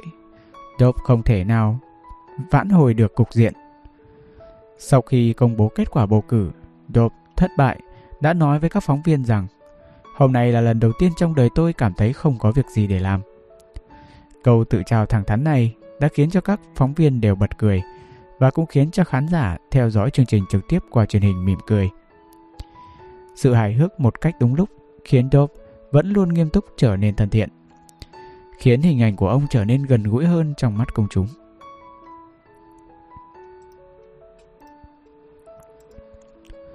Hài hước cũng là một khí chất nó thể hiện một tâm lý lành mạnh, thể hiện sự thân thiện của một người. Trẻ con là những người có tố chất hài hước nhất. Sự hài hước của chúng là tự nhiên, ngây thơ, thẳng thắn và tốt đẹp nhất. Khí chất hài hước rất có ích trong việc điều tiết tâm trạng của mọi người, khiến cho người ta giữ tâm lý thoải mái khi đối diện với cuộc sống đa màu sắc và thiên biến vạn hóa. Giả sử con người có sự hài hước thì có thể điều tiết tâm trạng tốt, đối diện với sự việc bằng thái độ hài hước, từ đó lạc quan nhìn nhận vấn đề. Hơn nữa, quá trình điều tiết tâm lý này cũng là quá trình không ngừng nâng cao khả năng chịu đựng tâm lý và ý chí của bản thân. Có vai trò rất quan trọng đối với sự trưởng thành của chúng ta. Khí chất hài hước còn là minh chứng quan trọng cho một nhân cách hoàn chỉnh. Khí chất lạc quan, vui vẻ cũng là một trong những tiêu chí quan trọng để thể hiện sức khỏe tâm lý của một người. Sức hút của sự hài hước nằm ở chỗ nó làm cho mối quan hệ giao tiếp của con người trở nên hài hòa hơn. Khí chất hài hước khiến cho mỗi người tỏa ra một sự thân thiện đáng quý, giúp rút ngắn được khoảng cách giữa người với người, khiến con người bớt thù địch và tin tưởng nhau hơn. Bởi vậy, người hài hước đều rất được mọi người yêu quý. Hài hước là biểu hiện của một trí tuệ thông minh, là một chiếc túi trí tuệ vô tận. Người hài hước không những có thể thoát khỏi khó khăn, bảo vệ bản thân, khiến cho người khác cảm thấy vui vẻ, mà còn có thể tạo ra một bản thân ngày càng hoàn thiện hơn. Một người không biết hài hước thì còn gì là thú vị. Ngôn ngữ của con người có sức mạnh vô cùng đối với những người khác nhau và hoàn cảnh khác nhau. Một câu nói phù hợp, đơn giản có thể khiến cho người ta bị động thành chủ động, từ nghiêm túc thành vui vẻ, từ căng thẳng thành sôi nổi. Vậy thì vì sao lại không làm? Ngược lại, một câu nói không thích hợp sẽ như sát muối vào vết thương, thậm chí còn khiến chúng ta cảm thấy phải đối mặt với nguy cơ cục diện vốn đã phức tạp càng trở nên phức tạp hơn. Hà cớ gì phải như thế? Bởi vậy mới nói, cuộc sống không thể thiếu sự hài hước. Hài hước là để sống tốt hơn. Nơi nào có sự hài hước, nơi đó tràn đầy sức sống. Giống như mùa xuân hoa nở, khiến tâm lý mọi người trở nên cởi mở hơn, khiến con người mỉm cười bước qua được bầu không khí đau buồn. Còn khiến hai bên vốn đối địch với nhau xóa bỏ được khoảng cách, xây dựng được một tình bạn tốt. Hài hước tuy không quan trọng như chuyện ăn cơm uống nước của con người, nhưng lại là thứ gia vị thiết yếu của cuộc sống. Hài hước có thể khiến cho một người trở nên dễ dàng hòa nhập với bầu không khí vốn xa lạ, khiến bạn luôn giữ được tâm trạng vui vẻ, thoải mái, làm cho cuộc sống bình thường tràn ngập tiếng cười và hạnh phúc. Một người hài hước sẽ khiến cho ta cảm thấy dễ tiếp cận, đồng thời những người khác cũng luôn sẵn sàng giao tiếp với những người như vậy. Bởi vì ngôn ngữ và hành vi hài hước trước tiên sẽ khiến người ta nảy sinh cảm giác thân thiện. Bởi vậy, hãy vận dụng ngay sự hài hước vào cuộc sống của bạn. Nó sẽ giúp bạn rất nhiều, có thể khiến bạn được mọi người yêu quý hơn. Bởi vì bản thân sự hài hước đã là một sự thân thiện. Hãy tận dụng nó, bạn sẽ nhận được rất nhiều lợi ích. Hài hước là biểu hiện của sự bao dung và thái độ thân thiện. Hài hước không những có thể khiến bạn thoải mái thoát khỏi tình huống khó xử mà còn có thể tạo dựng hình tượng, làm tăng sức hút cho nhân cách. 4. Dùng sự hài hước để xoa dịu áp lực công việc. Con người sống trên đời, có ai không phải làm việc. Nhưng công việc thường lại mang cho chúng ta rất nhiều áp lực. Những áp lực này khiến bạn mệt mỏi, đôi khi là muốn từ bỏ. Sự lo lắng và căng thẳng luôn luôn làm phiền bạn. Lúc này, mỗi người cần học cách tự điều chỉnh tâm trạng của bản thân. Sở hữu năng khiếu hài hước đồng nghĩa với việc sở hữu thứ vũ khí hữu hiệu để tự mình điều chỉnh tâm lý tùy theo sự thay đổi của môi trường. Bạn có thể sử dụng sự hài hước để giảm bớt những đau khổ mà thất bại trong cuộc sống mang lại. Hài hước là phương pháp tốt nhất để giảm bớt áp lực công việc. Công ty Eastman Kodak đã xây dựng phòng hài hước với 4 phòng hoạt động có sức chứa 20.000 nhân viên ở New York. Trong đó có một phòng sách. Trong phòng có những tuyển tập truyện cười, truyện tranh và những bộ phim có nội dung hài hước. Một phòng họp có thể chứa được 200 người. Trong phòng bố trí những bức ảnh của danh hài Charlie Chaplin. một phòng đồ chơi, trong đó có các loại đồ chơi dùng để giải tỏa áp lực, ví dụ như túi cát hình người, và một phòng kỹ thuật cao với các phần mềm có chức năng hài hước. Những thiết bị này đều có thể giúp cho nhân viên giải tỏa áp lực, tăng cường tâm trạng vui vẻ. Vì vậy, rất được nhân viên yêu thích. Hài hước mang lại cho mọi người niềm vui.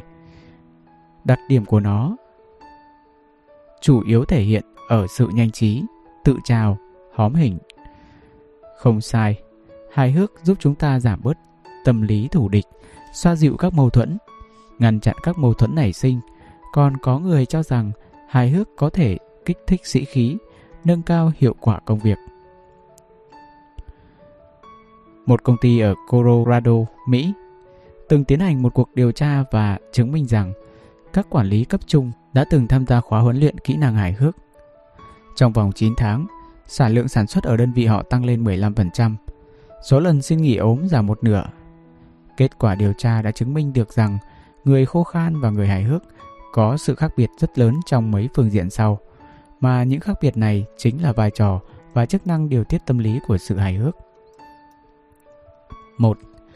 Nhiều trắc nghiệm tâm lý đã chứng minh được rằng những người đạt điểm trắc nghiệm hài hước cao có thể có điểm trắc nghiệm IQ cũng cao. Còn những người thiếu sự hài hước thì điểm trắc nghiệm IQ cũng trung bình.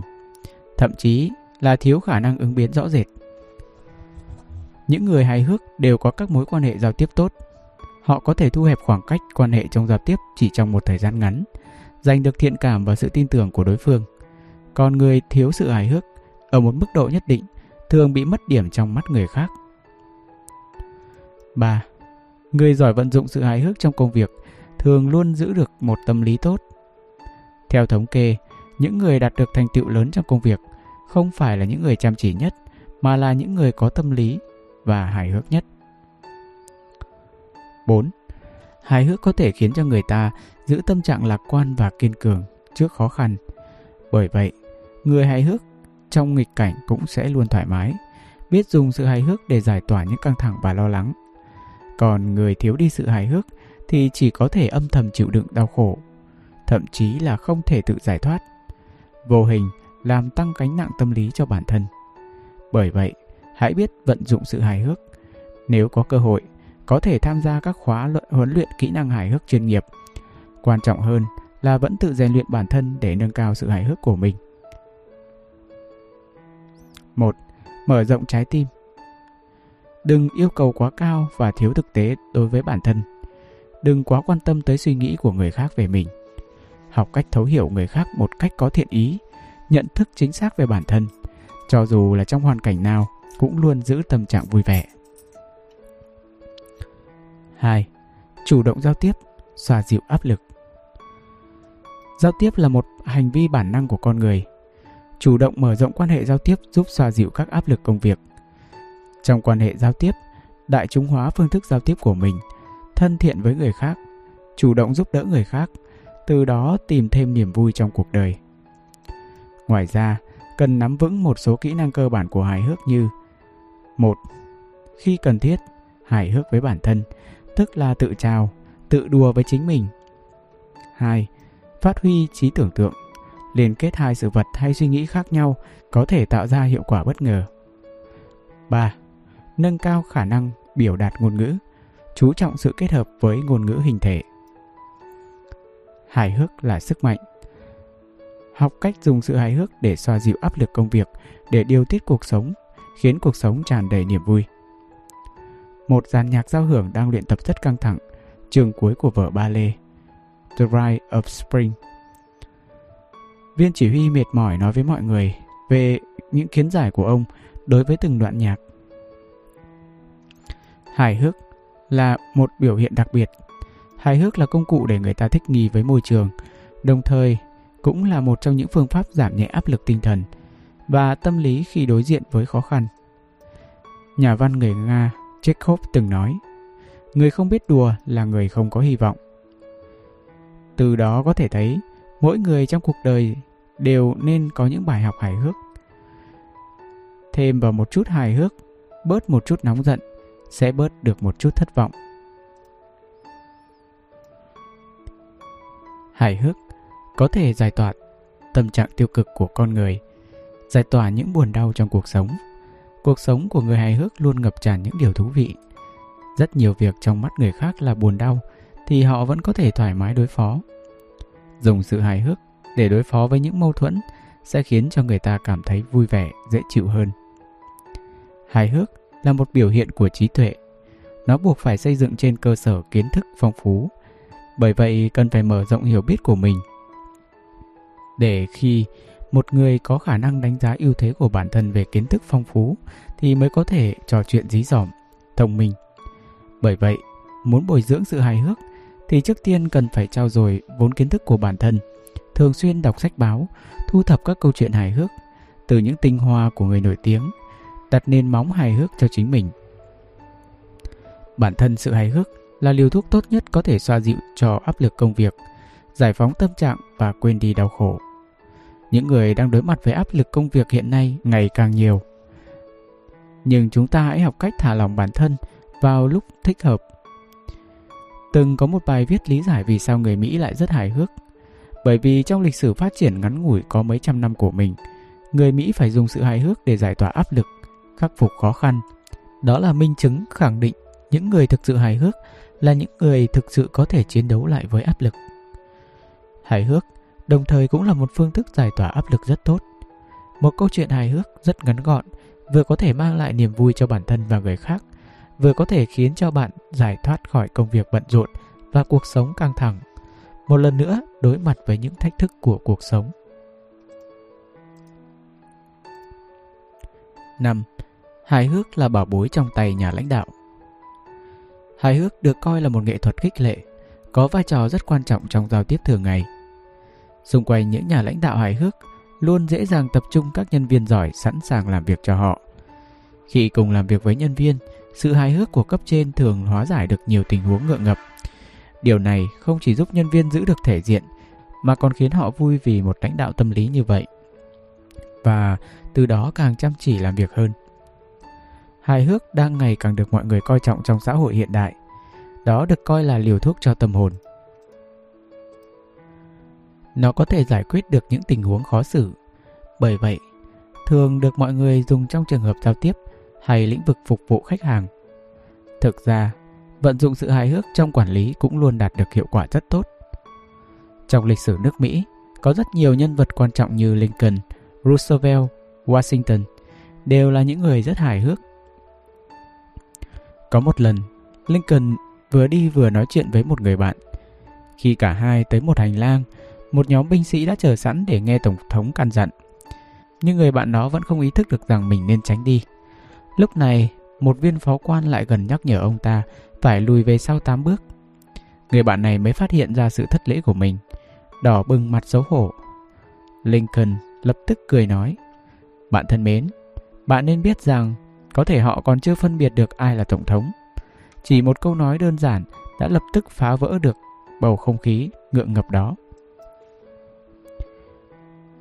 Mỗi người đều nên đối xử tốt với bản thân và người khác, nhìn nhận tích cực những thất bại và đau khổ trong cuộc sống, thậm chí là những khiếm khuyết của cơ thể mình. Nếu bạn nhìn trên một góc độ khác với tâm lý nhẹ nhàng, có thể cuộc sống của bạn sẽ nhiều màu hơn, tâm trạng của bạn cũng tươi mới nhẹ nhàng hơn. Một nữ chính trị gia của Mỹ có thân hình mũm mĩm, trong cuộc bầu cử đã tự chào rằng có một lần tôi mặc một bộ đồ tắm màu trắng và bơi trên biển đã có rất nhiều máy bay chiến đấu của Liên Xô bay tới. Họ tưởng tôi là chiến hạm của Mỹ. Nhờ sự hài hước của mình, nữ chính trị gia này đã ghi thêm một điểm cho bản thân trong mắt cử tri, vì thế mà đã chiếm ưu thế hơn hẳn trong cuộc bầu cử. Ngoài ra, đứng từ góc độ quản lý, hài hước thực sự là một bảo bối trong tay nhà lãnh đạo thành công, bởi sự cạnh tranh gay gắt cùng với suy thoái kinh tế làm cho nhân viên của các doanh nghiệp luôn phải đối mặt với áp lực khổng lồ Đối với công ty, làm thế nào để duy trì được nhuệ khí của nhân viên, đồng thời kích thích trí sáng tạo và tư duy đột phá của họ, hiển nhiên trở nên rất quan trọng. Vận dụng sự hài hước trong công tác quản lý có thể đạt được hiệu quả tốt. Số liệu của một cuộc khảo sát tiến hành với 1.160 nhà quản lý của Mỹ cho thấy 77% nhà lãnh đạo sử dụng chuyện cười để phá vỡ bầu không khí nghiêm nghị trong các buổi họp với nhân viên. 52% cho rằng hài hước rất có lợi cho việc phát triển nghiệp vụ. 50% cho rằng các doanh nghiệp nên nghĩ tới mời một cố vấn hài hước tới hỗ trợ cho nhân viên. 39% người đề xướng phong trào cười thả ga trong văn phòng. Hài hước có thể dung hòa mối quan hệ giao tiếp, hóa giải những mâu thuẫn nội bộ của công ty. Kinh tế suy thoái khiến cho công ty không thể cắt giảm nhân viên. Bạn có thể sử dụng hài hước để hóa giải mọi hiểm nguy có thể xuất hiện trong quá trình này. Một công ty dệt của Mỹ ở giai đoạn đầu thế kỷ 20 từng cắt giảm tới 40% nhân viên. Nghĩ tới vấn đề có thể nảy sinh từ việc cắt giảm này, ban giám đốc đã mời một cố vấn hài hước trong khoảng hơn 2 tháng. Thực hiện kế hoạch hài hước với hơn 1.600 nhân viên, triển khai các hoạt động hài hước trong công ty. Kết quả là không có hậu quả đáng sợ nào như biểu tình, đình công, uy hiếp lãnh đạo hay dọa tự sát mà công ty vẫn lo lắng. Mọi người đều thích giao tiếp với những người hài hước. Ở phương Tây, quý ông hài hước gần như là một đại từ thay thế cho một người ngu ngốc và không có sức hút. So với nhà lãnh đạo khô khan cứng nhắc, một nhà lãnh đạo hài hước sẽ dễ dàng gần gũi với cấp dưới hơn. Vậy thì làm thế nào để bản thân trở thành một nhà lãnh đạo hài hước? 1. Đọc nhiều sách, nâng cao kiến thức của bản thân. Khi bạn tích lũy được càng nhiều kiến thức, bạn sẽ trở nên thoải mái hơn trong các mối quan hệ giao tiếp khi tiếp xúc với mọi loại người ở mọi trường hợp. 2. Bồi dưỡng một tâm hồn cao thượng và niềm tin lạc quan. Một người có tâm địa hẹp hòi, tư tưởng tiêu cực thì không thể hài hước, bởi vì sự hài hước chỉ thuộc về những người có trái tim rộng lượng và tràn đầy nhiệt tình với cuộc sống. 3. Nâng cao khả năng quan sát và trí tưởng tượng. Muốn trở thành nhà lãnh đạo doanh nghiệp thành công, trước tiên cần có ý thức rèn luyện khả năng ứng biến và phản ứng trước sự vật, sự việc, đồng thời vận dụng kỹ năng liên tưởng và so sánh. 4. Mở rộng quan hệ giao tiếp của bản thân. Thường xuyên tham gia các hoạt động xã giao, tiếp xúc với nhiều loại người. Như thế, không những có thể tăng cường khả năng giao tiếp mà còn giúp bạn tăng cường sự hài hước. Hài hước là một phẩm chất tốt đẹp của nhà lãnh đạo. Nếu vận dụng nó một cách đúng lúc, sẽ khích lệ được nhân viên, khiến nhân viên nỗ lực làm việc cho bạn trong bầu không khí vui vẻ mỗi ngày. Đương nhiên, hài hước là một bản lĩnh mang tính sáng tạo, cần phải tùy cơ ứng biến, căn cứ vào đối tượng, hoàn cảnh và không khí, cần chú ý mấy phương diện sau. 1. Đừng hài hước tùy tiện. Hài hước không thể vận dụng một cách tùy tiện, chỉ nên phát huy sự hài hước trong một số trường hợp nhất định. Ví dụ, trong một cuộc họp chính thức, khi cấp dưới của bạn phát biểu, đột nhiên bạn thốt ra một vài câu trêu chọc người khác, có thể người ta sẽ bật cười vì sự hài hước của bạn. Nhưng người đang phát biểu sẽ cho rằng bạn không tôn trọng họ, không có hứng thú với bài phát biểu của họ. 2. Hài hước phải tao nhã.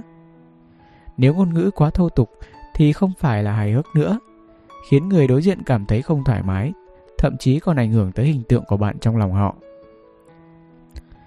3. Khi không thể hài hước thì đừng cố hài hước.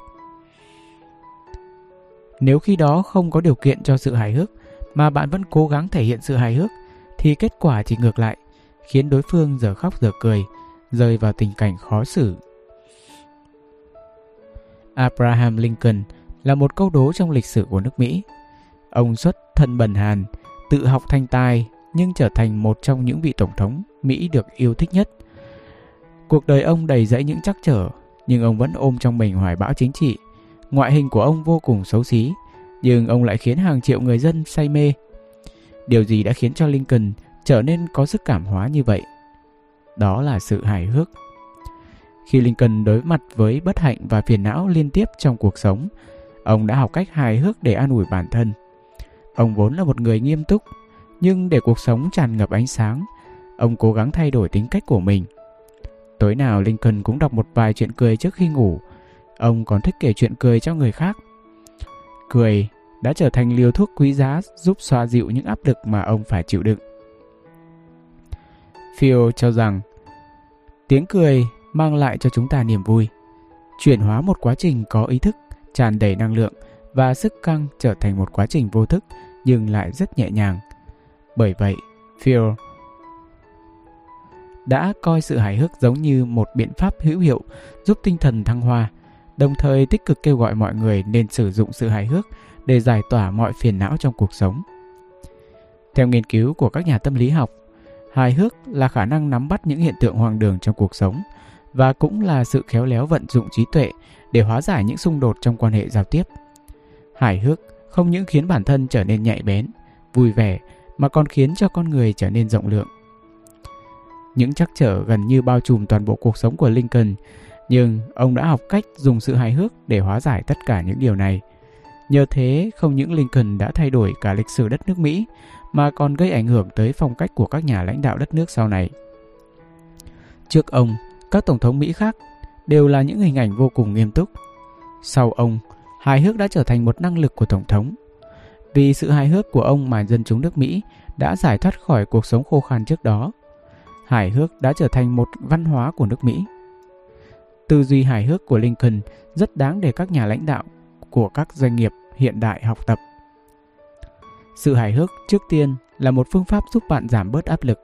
Trong tình trạng gặp áp lực quá lớn, một câu nói hài hước có thể khiến người ta lập tức thay đổi tâm trạng, cổ vũ sĩ khí của mọi người. Sự hài hước cũng là biểu hiện của một tinh thần bình đẳng. Các nhà lãnh đạo khi mổ xẻ và cười nhạo người khác cũng đồng thời dũng cảm tự trào, tự phân tích, mổ xẻ mình để các cấp dưới cảm thấy họ rất thân thiện, hòa đồng.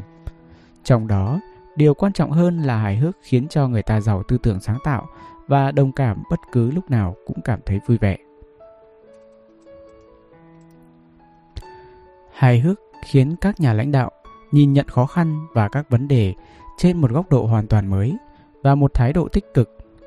Hài hước cũng là một nghệ thuật ngôn ngữ cần phải có của các nhà lãnh đạo. Dùng sự hài hước để quản lý cấp dưới, khi đó giải quyết mâu thuẫn thường sẽ thu được hiệu quả kỳ diệu. Hiện nay, đại đa số các nhà quản lý đều thích áp dụng biện pháp lập quân lệnh khi giao nhiệm vụ. Như thế, vô hình chung sẽ tạo áp lực rất lớn cho cấp dưới. Nhưng nếu biết thông qua biện pháp hài hước, có thể bạn sẽ khích lệ được cấp dưới của mình. Hài hước không phải là trốn tránh vấn đề, cũng không phải là góp vui. Sức mạnh thực sự của hài hước là tự mình điều tiết. Khi bực bội, người ta có thể tìm nhiều cách khác nhau để giải tỏa như ăn uống, thể thao, tìm đến bác sĩ tâm lý. Nhưng tất cả đều tốn kém. Còn hài hước là biện pháp giải tỏa mà chẳng cần tốn xu nào. Mỗi nhà lãnh đạo đều cần có được trí tuệ này. Hài hước cũng là nghệ thuật lãnh đạo rất tào nhã. Nó có các chức năng sau đây. 1. Tăng khả năng cảm hóa con người. Một số nhà lãnh đạo khi diễn thuyết hay làm báo cáo thường đọc một tập dày những lời nói giáo điều sáo rỗng khiến người ta nghe cảm thấy ngán ngẩm, buồn ngủ, thậm chí còn gây ra tình trạng trên họp việc lớn, dưới bàn việc nhỏ. Còn những nhà lãnh đạo thông minh khác thì họ thường căn cứ vào một đặc điểm của khán giả, thông qua những câu chuyện thú vị, kể một vài chuyện cười để giành được sự thấu hiểu và ủng hộ của khán giả, từ đó biến nội dung buổi diễn thuyết trở nên có sức cảm hóa hơn. 2. Tăng cường khả năng chiến đấu. Một số lãnh đạo khi xử lý các mâu thuẫn, xung đột trong đời sống chính trị thường thiếu một đầu óc bình tĩnh, dẫn tới nổi giận lôi đình, đối đầu trực diện, từ đó kéo theo nhiều bi kịch nảy sinh. Nhưng một nhà lãnh đạo thông minh, nhanh trí, thường biến sự hài hước thành lưỡi dao hay khẩu súng vô hình, thông qua tiếng cười để khiến kẻ địch trên chiến trường rơi vào tình huống ngượng ngập. Thời Xuân Thu chiến quốc, viên tể tướng thấp bé của nước Tề đi sang nước Sở. Sở Vương nói, nước Tề hết người rồi hay sao? Vì sao lại phái một người như ngươi đi sứ? Viên tể tướng đáp, người nước Tề rất nhiều, nhưng người đi sứ của nước Tề thì ai có việc nấy. Sứ giả hiền minh thì đi sứ một nước hiền minh, sứ giả kém cỏi thì đi sứ một nước kém cỏi. Còn một sứ giả như thần thường sang một nước như nước sở. Những lời nói này là một ví dụ điển hình của việc dùng sự hài hước để phản kích lại đối phương. 3. Tăng cường sự hòa đồng Một số nhà lãnh đạo chịu ảnh hưởng của phương thức tư duy truyền thống vô cùng nghiêm túc, khô khan và cứng nhắc, xa cách với cấp dưới. Nhưng những nhà lãnh đạo hài hước, lạc quan, gần gũi, chân thành lại thường được sự yêu mến và hoan nghênh của cấp dưới. Ví dụ như Kakue, vị tướng nước Nhật có công rất lớn khi bình thường hóa quan hệ bang giao giữa Nhật Bản và Trung Quốc đã nhờ vào ngôn ngữ, hành vi hài hước của mình thay đổi hình tượng khô khan ban đầu để giành được thiện cảm của mọi người. 4. Tăng cường khả năng hiệu triệu Mỗi nhà lãnh đạo đều có trách nhiệm giúp đỡ cấp dưới hoặc thế lực thù địch của mình sửa chữa sai lầm, cải tà quy chính. Có những nhà lãnh đạo khi vánh vác trách nhiệm này thường tỏ ra rất thô bạo, cuối cùng gây ra tâm lý chống đối mạnh mẽ. Như vậy, không những không đạt được mục đích mà còn làm gia tăng tâm lý đối địch của cấp dưới hay kẻ địch. Còn một nhà lãnh đạo thông minh sẽ rất chú trọng phương pháp, bao gồm việc tự giác vận dụng hài hước để hiệu triệu người khác. Điều cần chú ý là hài hước là một nghệ thuật, lãnh đạo rất tào nhã. Trong quá trình vận dụng nó, chúng ta cần phải kiên trì thể hiện tu dưỡng tố chất của mình, ngôn ngữ, hành vi phải văn minh, lịch lãm. Ví dụ như hài hước lại đi kèm với những hành động hay lời nói thô tục thì không những không thể cải thiện được hình tượng của nhà lãnh đạo, ngược lại còn có thể khiến cho người khác thấy phản cảm, thậm chí là ghét bỏ. Bởi vậy, nhà lãnh đạo phải tích cực học tập, thực hành, không ngừng nâng cao tố chất tổng hợp của bản thân thì mới vận dụng thuần thục được nghệ thuật hài hước. Các nhà lãnh đạo trong hoạt động công vụ hay giao tiếp xã hội khó tránh khỏi gặp những trường hợp khó xử.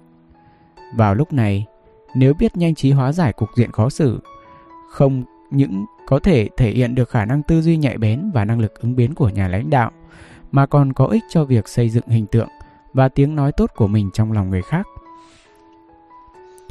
Có như vậy mới khiến cho cấp dưới mỉm cười và hiểu được cá tính cũng như sức hút của lãnh đạo, từ đó trở nên thân thiện hơn, biến cục diện trở thành một sân khấu cho các lãnh đạo thể hiện tố chất của mình. Hài hước có thể tạo ra bầu không khí vui vẻ, thân thiện, thúc đẩy các nhà lãnh đạo và nhân viên cùng trao đổi tư tưởng, tình cảm. Mọi người luôn có tâm lý dè chừng, giữ khoảng cách với các nhà lãnh đạo. Bởi vậy, khi cấp dưới gặp lãnh đạo, thường cảm thấy căng thẳng và sợ hãi. Lúc này, nếu lãnh đạo nói vài câu hài hước, thú vị thì sẽ khiến bầu không khí căng thẳng lập tức dịu lại, rút ngắn khoảng cách giữa đôi bên, mở ra cánh cửa tư tưởng, khiến các cấp dưới thành thật với lãnh đạo. Một nhà lãnh đạo hài hước chắc chắn là người dễ gần và thân thiện, đồng thời cũng là một nhà lãnh đạo trí tuệ, biết cách quản lý. Cũng chỉ có những nhà lãnh đạo như vậy mới có thể khiến cho nhân viên vui vẻ làm việc cho mình, dốc hết tâm sức, hỗ trợ mình làm nền nghiệp lớn. Các bạn vừa nghe xong phần 4 và 5 của cuốn sách Hài hước một chút thế giới sẽ khác đi. Đây cũng là phần cuối cùng của cuốn sách này. Hy vọng rằng cuốn sách đã giúp cho bạn có một góc nhìn toàn diện về hài hước và những điều mình cần để trở thành một người hài hước và thú vị. Chúc bạn sẽ trở thành tâm điểm của mọi cuộc gặp gỡ. Đã đến lúc phải nói lời tạm biệt rồi. Những cuốn sách khác sẽ được lên sóng, nhớ theo dõi nhé. Xin chào và hẹn gặp lại. Nếu có thể, rất mong nhận được sự donate ủng hộ của các bạn. Thông tin donate có để ở dưới phần miêu tả để có thêm kinh phí duy trì việc đọc. Xin cảm ơn các bạn rất nhiều. Xin chào và hẹn gặp lại.